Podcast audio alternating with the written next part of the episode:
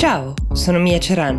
È venerdì 29 aprile 2022 e questo è The Essential, il podcast di Will che ogni giorno seleziona e racconta per voi notizie dall'Italia e dal mondo in 5 minuti.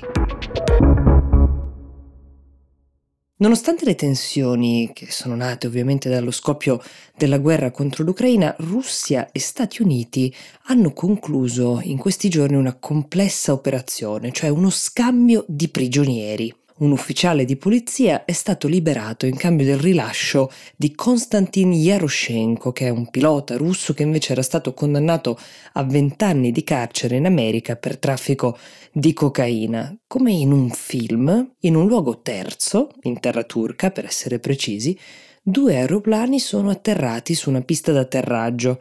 I due uomini sono scesi e sono saliti sull'aereo sul quale era arrivato l'altro e questo aereo li ha riportati nelle rispettive patrie. Andiamo però un po' più nello specifico, nel merito di quello che era accaduto a queste due persone. Trevor Reed è un uomo di 30 anni, del Texas appunto, nell'estate del 2019, dopo quella che le autorità russe definiscono una notte di eccessi alcolici, era stato fermato dagli agenti e a quel punto c'era stata una colluttazione. Lui è formalmente accusato di aver aggredito uno degli agenti, questa accusa gli è costata una condanna a nove anni di carcere. Il governo americano ci ha messo relativamente poco a riconoscere a Trevor lo status di ingiustamente detenuto, perché questo deve fare uh, un governo, mettersi dichiaratamente, diciamo, dalla parte del proprio cittadino, ma fino ad ora non c'era stata l'occasione giusta per riuscire a liberarlo. L'uomo russo con cui Trevor Reed è stato scambiato, dicevamo, invece si chiama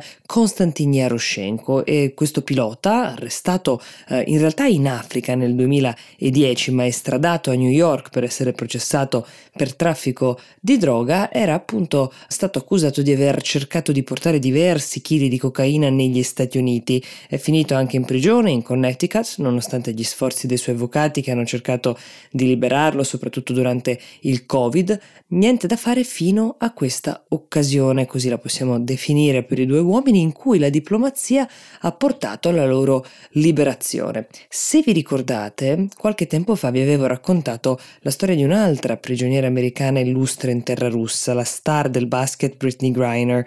Più che prigioniera, forse è più corretto definirla ostaggio del governo russo eh, dallo scorso febbraio, non a caso, quando dopo essere atterrata in un aeroporto di Mosca è stata fermata con l'accusa di avere della marijuana nella sua sigaretta elettronica. Lei, come molti altri suoi colleghi, era lì per giocare un campionato oltre a quello che gioca in patria. Non è dato sapere di più sull'attendibilità di queste accuse, sappiamo solo che è in attesa di un processo e che prima del 19 maggio nessuno si esprimerà sul suo destino, ma in America del suo caso si parla moltissimo, anche perché lei è veramente molto famosa negli Stati Uniti e c'è molta pressione perché Biden si muova per liberarla. D'altra parte, a Mosca ci saranno degli interlocutori pronti a intavolare una trattativa per la sua liberazione.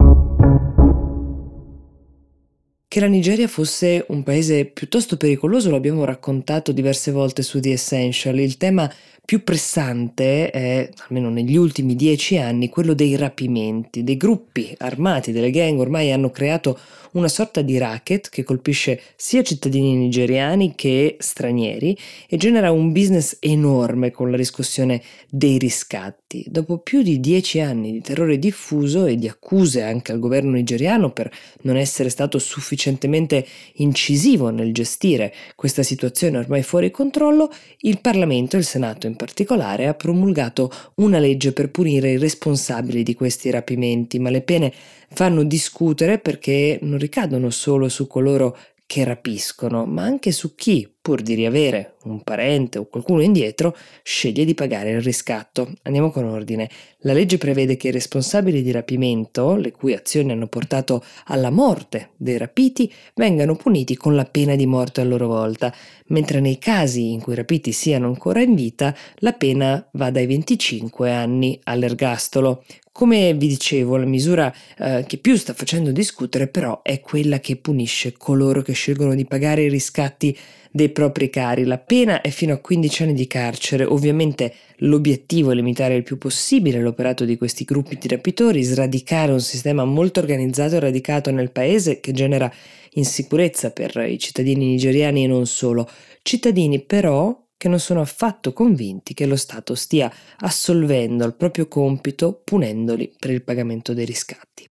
Vi ricordo che è uscita una nuova puntata di Grano nella quale parliamo di assicurazione sulla vita, che cosa serve, soprattutto a chi siamo abituati ad assicurare la nostra macchina, eh, magari la casa che abbiamo comprato, però raramente pensiamo alle conseguenze economiche di imprevisti che riguardano la nostra vita. Il protagonista di questo episodio lo ha fatto e ci racconta quale riflessione è giunto. Trovate il link nella descrizione qui sotto. Io vi do appuntamento a domani con Essential. Buona giornata.